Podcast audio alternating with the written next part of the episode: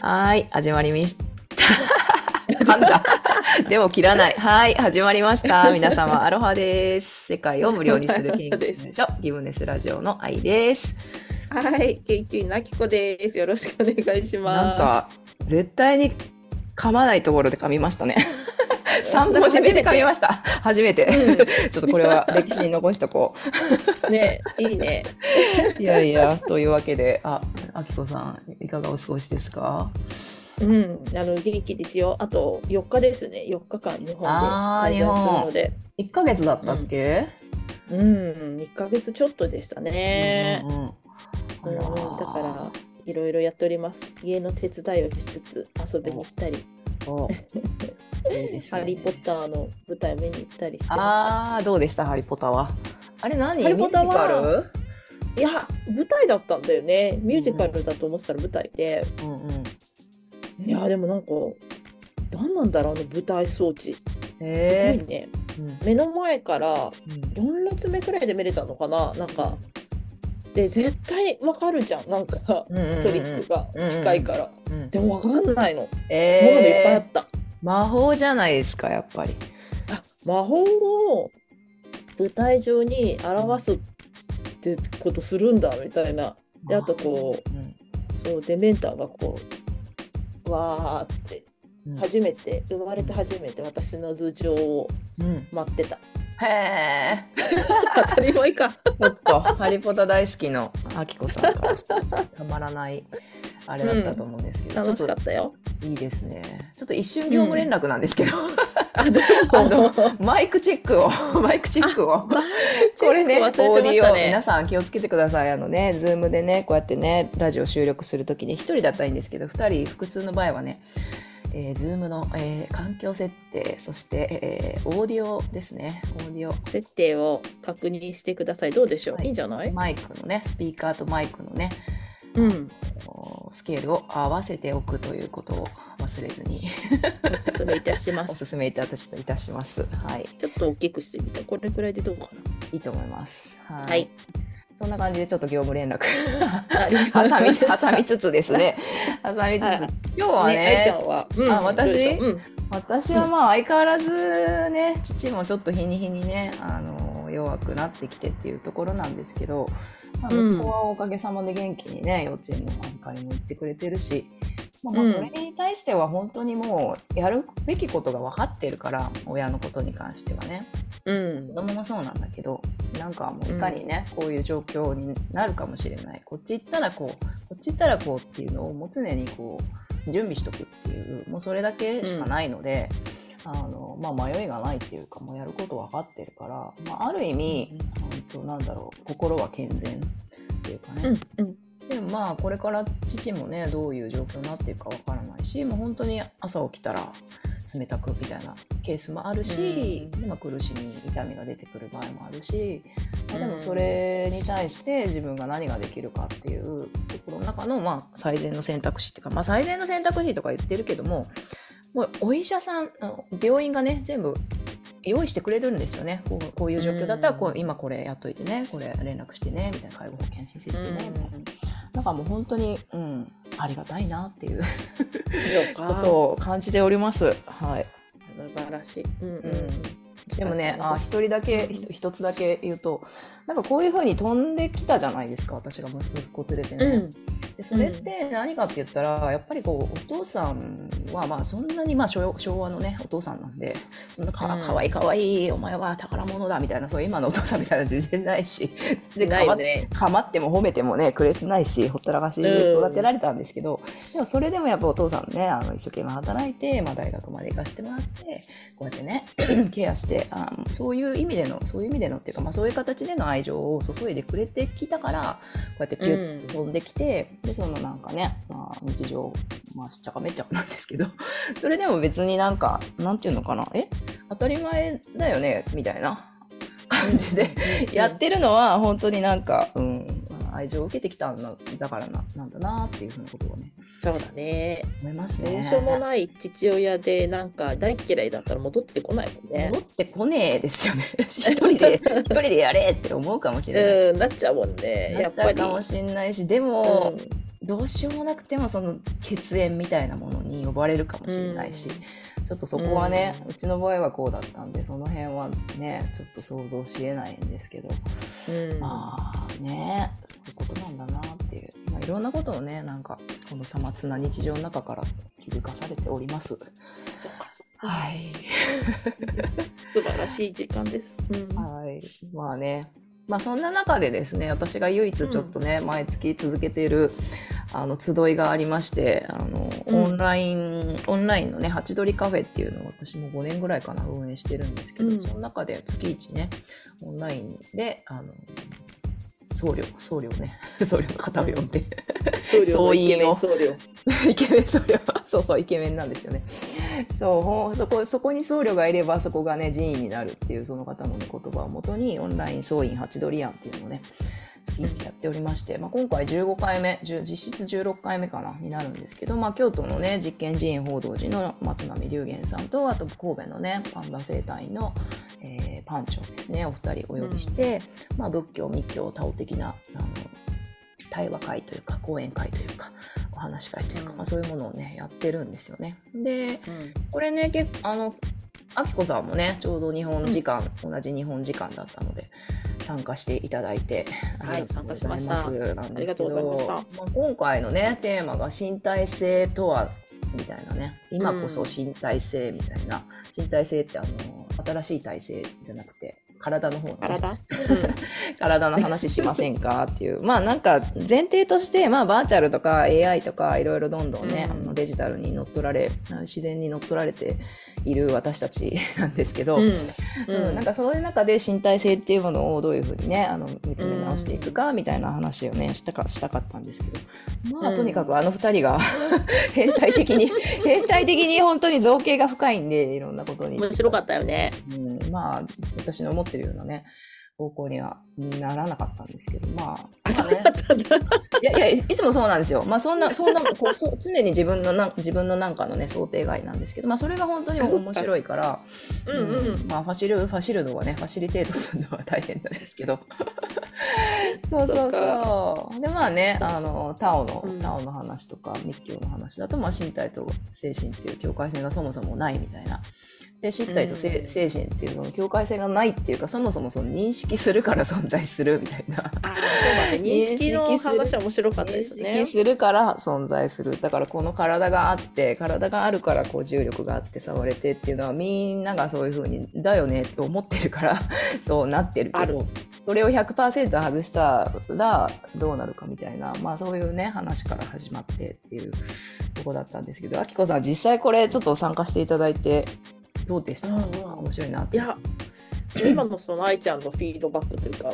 なんか思い出しうん。で、なんか今そうだなと思って、ちょっと、になんだっけ、認識の話とかもさ、うんうん。結構好きな言葉があって、うん。なんだか人は二度死ぬっていうのを聞いたことあります、うんだから実際体が死んで実際死んであとは誰も思い出せなくなったら死んじゃうって記いう、憶の中のね、うん。そうそうもう存在しなくなってしまうっていう、うんうん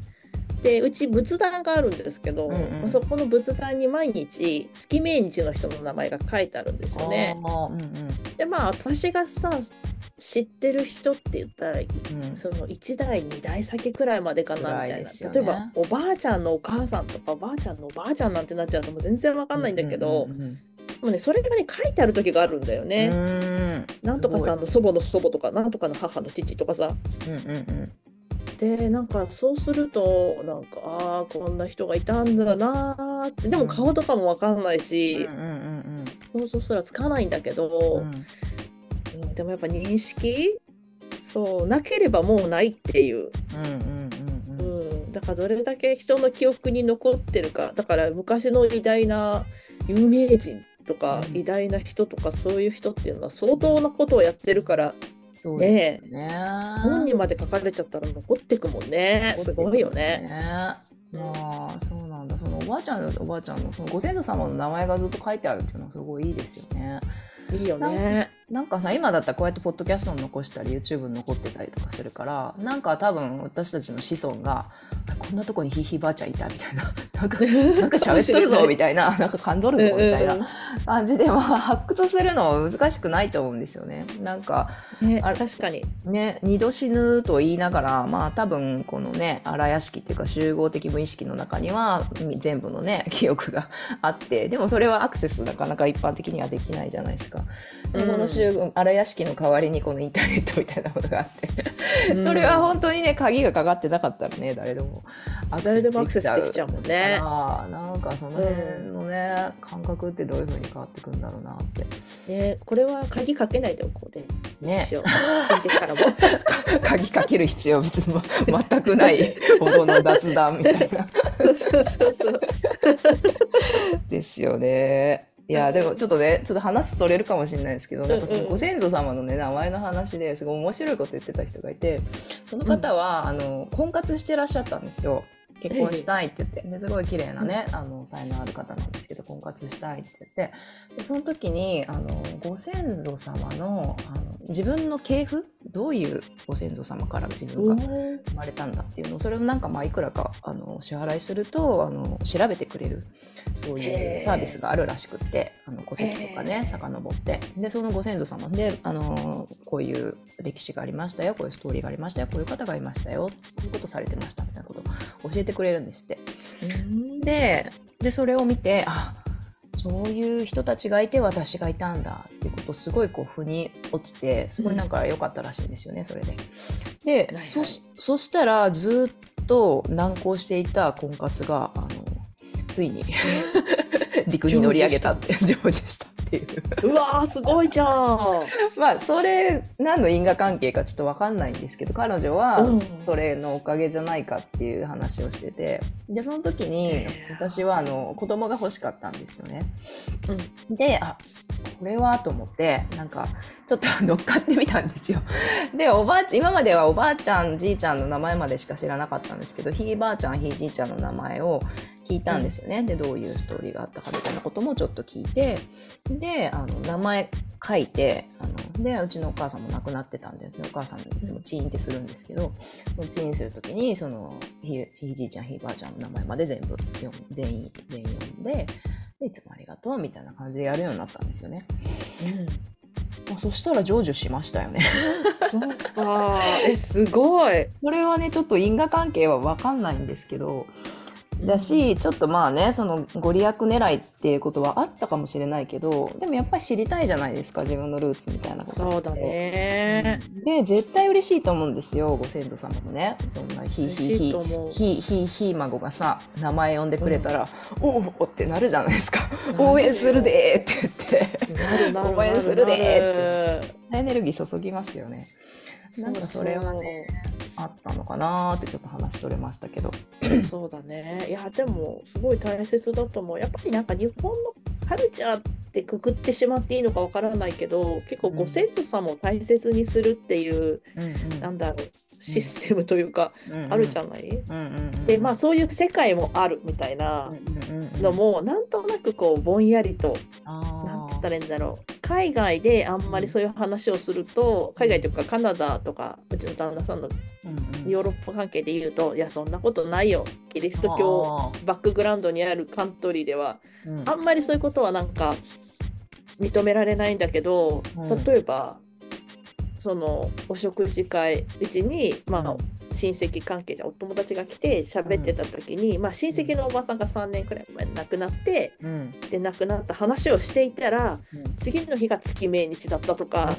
あやっぱりそうねみたいな話になって別にそこに何の違和感もないとか、うんうんうんうん、そういうのあが喋れる日本ってあるよなって思った。ですね。見守ってるよねとか虫の知らせとかね。やっぱりねみたいな。面白い。なんかねこの間 YouTube で見たんですけど あの何の YouTube だったか忘れたけど、まあ、そのご先祖様じゃないんですけど日本人ってやっぱ虫の音を、虫の声をめでて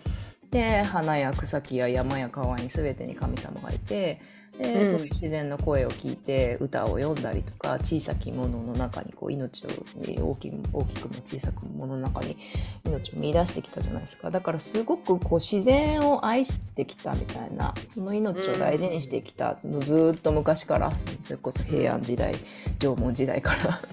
そう愛愛してきた。だから自然の方もそういう感性を持った愛愛してくれた日本人を、まあ、日本人なのか縄文人なのかちょっとその辺の境の分かんないですけど愛してくれたその人たちを愛し続けてくれてるっていう。それが今の私たちの感性とか生活の中にまだあるんですよね。だからそれはすごいさっきの、さっきのうちのね、お父さん、お父さんのために飛んできたのは、やっぱそれまでに、あの、うん、なんかね、愛情を注いで、お父さんなりに愛情を注いでくれたからじゃないけど、うん、なんかそういう、うん、なんかね、あの、循環っていうのがずっと重ねてきたものがあったからみたいな話してて、すごいなんか納得したんですよね。そうだね。するよね。うん。なんかわかるわ。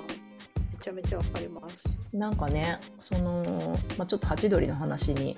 戻るとですね、うんうん、さっきのそのに、うん、認識の話ね肉体っていうのはこうやって触れるしボディで目で認識できるし五感でねこう痛いとかね、うん、気持ちいいとかねごしょばいとかねににかあの確認できるしでもそのなんかその五感よりもこうなんていうの微細な、うん感覚みたいなものがあって感覚肉体で感じる感覚よりもっともっと細かいものがあってみたいな、うん、その話がね微細とその反対の粗大の話がね、すごい面白かったんですよね。面白かった。粗大がしかも粗大ゴミと粗大そうそうそう。粗大そうゴミで例えられてたんですけどね龍玄さんによってね。すごかった、ね、そう粗大ゴミが空から落ちてきたらもう絶対 分かって分かるし、まあ、逃げるけど、うん、もうもう埃とかね微生物がパラパラって落ちてきても気づかないしあの見えないみたいな。でもそれをやっぱ瞑想とかそういう密教の修行とかタオ的な何かしらによってこうあの修行を積んできた人にとってはその微細なものも感じるしあの、まあ、目に見えるかどうかはわからないけれども、うん、そこにあるっていう風に感じる。だからその、まあ、龍玄さんのねワンインチパンチ。このワンインチの。一瞬だけピュッてやるだけでね。ワンインチのところに離れてるなんていうこれ説明ブルース・リーのやつ見てください。皆さんワンインチパンチのね、うんうん、で2メートル吹っ飛ぶっていうのもそうだしあのパンチョのねされてる施術っていうのも筋肉もみもみしちゃるっていうんじゃなくてその微細なものを感じながらあのやり取りしてるっていう、うん、だからなんかその粗大と微細っていうのがすごいね。面白いなって思ったんですよね。そうだね。なんか、その素材と微細を私もちょっといろいろあの後考えてて、まあ、生まれた時はかなり微細なところから生まれてくるわけじゃないですか赤ちゃんとして生まれて本当赤ちゃん生まれた時はもう悟ってるってもうまさにそんな感じで。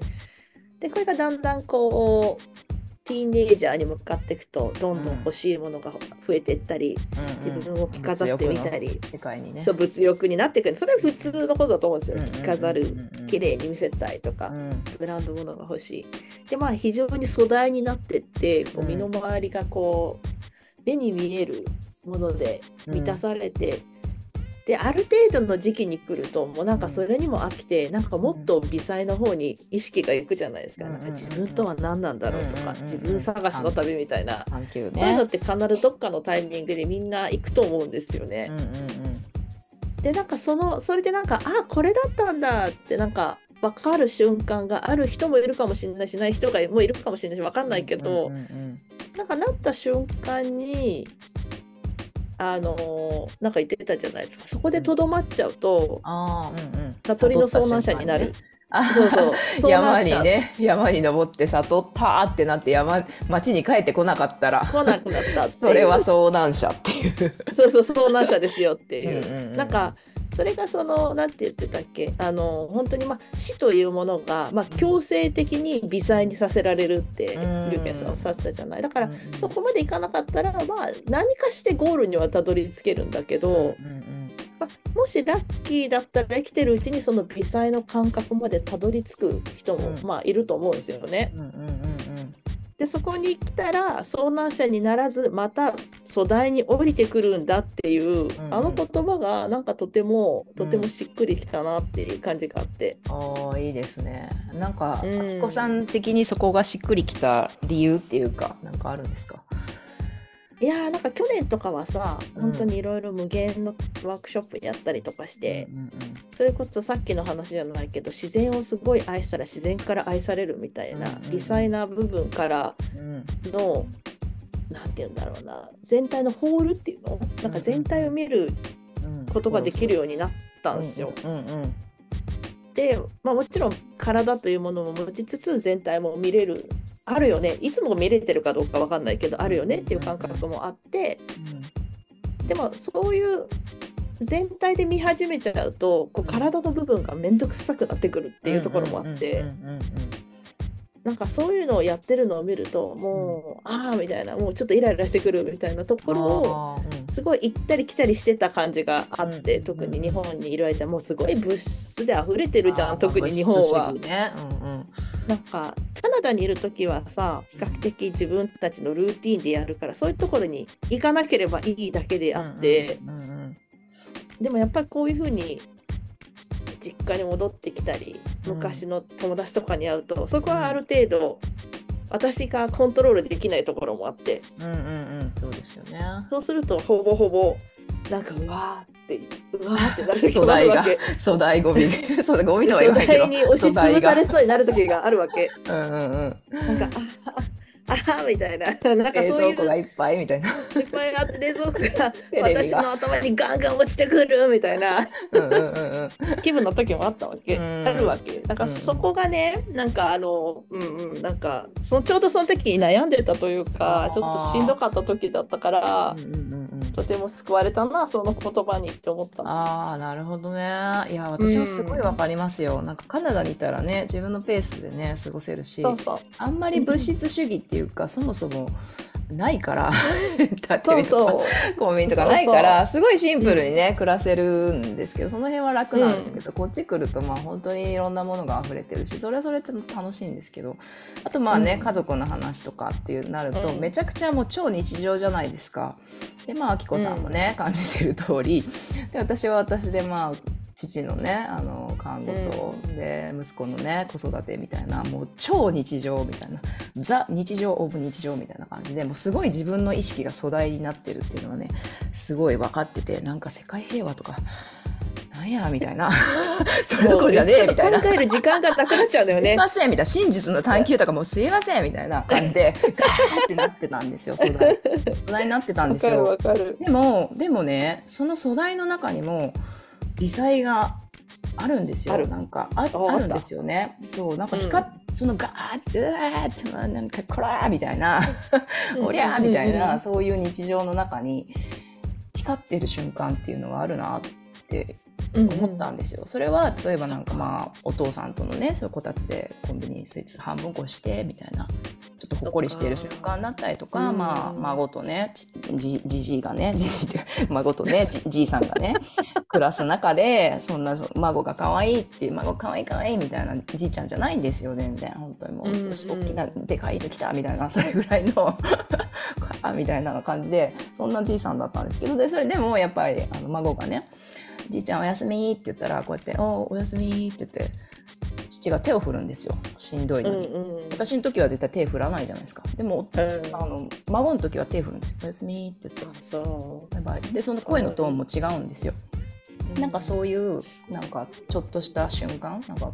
ま、孫とじいちゃんでキノコ塚キノコ好きだから2人とも。キノコ塚。それでキノコ塚かとかね。なるほどね。なんか本当にもうクワーってなってる中でもあなんか光ってる瞬間もう心が通じ合うみたいなね。なんかあ愛しいなっていう思ってる瞬間があってそれを垣間見るんですよね。だから、うん、なんかすごい私のテーマというかフラクタルだなって思ってて。あうん、で、まあ、粗大と微細っていうとこうスケールがあってね、まあ、世界が変わる研究所の皆様ご存知の通りあの視座の表あるじゃないですか、うん、まあ、地上からね、うん、あのなんだろう色どんどん上がっていって宇宙の視座になるみたいなものって、ね、そ、ね、それがまあ、宇宙まで行って飛んでっちゃったらまあ、遭難者っていうねさっき の戻ってこなさんの話なんですけどそれをまあ本当に自由に行き来してるっていう自由に行き来する。でその瞬間瞬間のあの最善のスケールを選び取るっていうのがもうだって冷蔵庫が必要な時もあるし介護してね下の世話するっていうこともめちゃくちゃ大事だしでもその中で、そのそれをする中でなんか愛みたいなものを感じたりとか、うん、その中にも粗大ごみの中にも 粗大ごみごみって言ったらあれですか粗大の中にも微細があるみたいな。でもって微細っていうものがこうね曼荼羅のように重なり合って作られるのが粗大みたいななん。かそういうイメージなんですよね。うん、そうだね。そうなんですねそれはすごい感じましたね。そうだね。やっぱ認識ができるものっていうのは圧倒的に粗大が多くなるわけで、うん、認識できるとどんどん粗大化していく、うん、どんなに微細であっても、認識ができた時点でもう粗大寄りになっていくからさ。そうなんですよね。ねだからまあまあ、それもね修行私は密教の修行はしてないけど、うん、なんかねあの世界が変わる研究所みたいなギブネス研究所みたいなところで、まあ、いろんな視座をね、うん、こう研究してみるとか遊んでみるみたいなことしていくと、ね、なんかその冷蔵庫冷蔵庫っ冷蔵庫すら面白くなってる。冷蔵庫は大事ですけど、ね、冷蔵庫大事です。そうそうそういう中にもね素材の中にも、うん、っていうのはすごいどっちも行き来できるようになると面白いしやっぱね必要だからね本当肉体と精神の話じゃないけど、うん、そうそうね、まあ不必要な素材もあるなって気もしないでもないけど。え不必要な素材なんですか？えー、急に言われてもちょっとわかんないがでもなんか、うん、どうだろうまあ、誰かにとってのニーズがだから生まれているわけじゃん誰かのニーズがあり認識があって、素材が生まれてる、素材何かがあるんだまあ、私にとって不要ってだけか。うん。うん。まだ量が多いかな。量が多い。ちょっとお疲れの、お疲れの様子ですけどね。いやでも、ああ、そっか、うん。なんかね、で、もう一個か、もう一個なんか思ったのが、やっぱりその、物質主義じゃないですかままだまだね。資本主義、ね、まあ、違う価値観で生きてる、うん、ギブネスで生きてる人もね私たちの周りにどんどん増えてきてるし。なんだけどまだまだまああの世間的に言うとまあ資本主義に踊らされてるっていうかでなんかそういうあのお金稼ぐ人はすごいよねとか数字いっぱいあるといいよねとかなんかそういう、まあ、さっきの認識の話で言うとみんなたくさんの人たちが使ってるその物差しスケールっていうのは、たくさんの人が認識してるからだからまるでそれが真実みたいな本物みたいなね、ことになってくるっていう、まあ、それがねあのこの間話してた巨人の ケシーちゃんがね私の大好きな巨人みたいなね。でみんなそれがまるで本物のようになっていやもうそれが偉いそれがすごいかっこいいみたいな感じになってどんどんそれがねあの本物になってくるっていう。まあそれにそそのスケールで生きてるとなんかなんだろうあもっと稼がなきゃとかあの人。そうだね追い抜かなきゃとかあれをゲットしなきゃそれこそブランドもんじゃないけどなんかこの商品を買ったら私は素晴らしくなれるとかこれを買ったら俺はモテるとか、まあ、そういうなんていうのかなスケールを外側から与えられてそれこそなんか、ね、企業とか商品を売りたい人たちとかコントロールしたい人たちに外側から与えられてそれにこう踊っちゃうとなんかねそれってとらわれの身だなっていうふうに。そうだね思うんですよね。だからなんかいかにいかにその違う物差し持っとくかみたいなのはすごいね、うんうん、大事だなって思うんですよね。違う物差しか。新しい物差し、うん、なんだろうね。微細の物差し。まあそれも、うん、なんか美しいと感じるとかさっきの自然の話じゃないけどそこに命があると感じるとかそのじいちゃんと、まあ、じいちゃんと孫が一緒にきのこ図鑑見てる。それだけの話じゃないですか。でもそこに何か命の交流とかそのこれまでのストーリーからこの風景が今目の前にあるっていうことに私はなんか光みたいなものが見えたんですよね。それは私が持ってる物差しだと思うんですけどでもそれをまあ資本主義の わかんないけどお金の物差しで 換算したら別にまた0円。価値0円。価値0円だけど、ね、私にとってはもう超プライスレスなわけですよ。そうだよね。の命。そりゃそうだからいかにそういう物差しをたくさん持ってるかっていう。時には時にはそう時にはねお金このこの何何わかんないけどこのね野良猫軍団ってこのキャラが好きなんですけど、うん、このこれこのポーチをね持ってた私は幸せなのって言って こういう物欲のね 物質主義の物差しにまあ踊らされるのも良いし、でもそこだけじゃなくてそういうねあのちょっと小さな小さな光みたいな。蛍の光綺麗だなとか虫の声秋だなとか梅の匂いが春だなとか、うんうん、なんかそういう微細な、あのー、スケール。いろいろ持ってると楽しいよねっていう話です。人それぞれでいいって感じなんでそれは、それぞれ人それぞれの感覚があればいいよねっていう感じそうそう、うん、う。ん、そうなんですよね。素材から微細まで取り揃えておりますって感じになるとなんか壮大な世界にいる人たちへの理解っていうかまあまあねみたいな。そこに乗っから そこに巻き込まれなくてもなんかまあねみたいなだよねぐらいは言ってあげられる。わかんないけど、まあまあ、そうだね。本当にね。広い心を持ちたいもんだなってなんか今回は何回も思いました。いや、いやいや私もね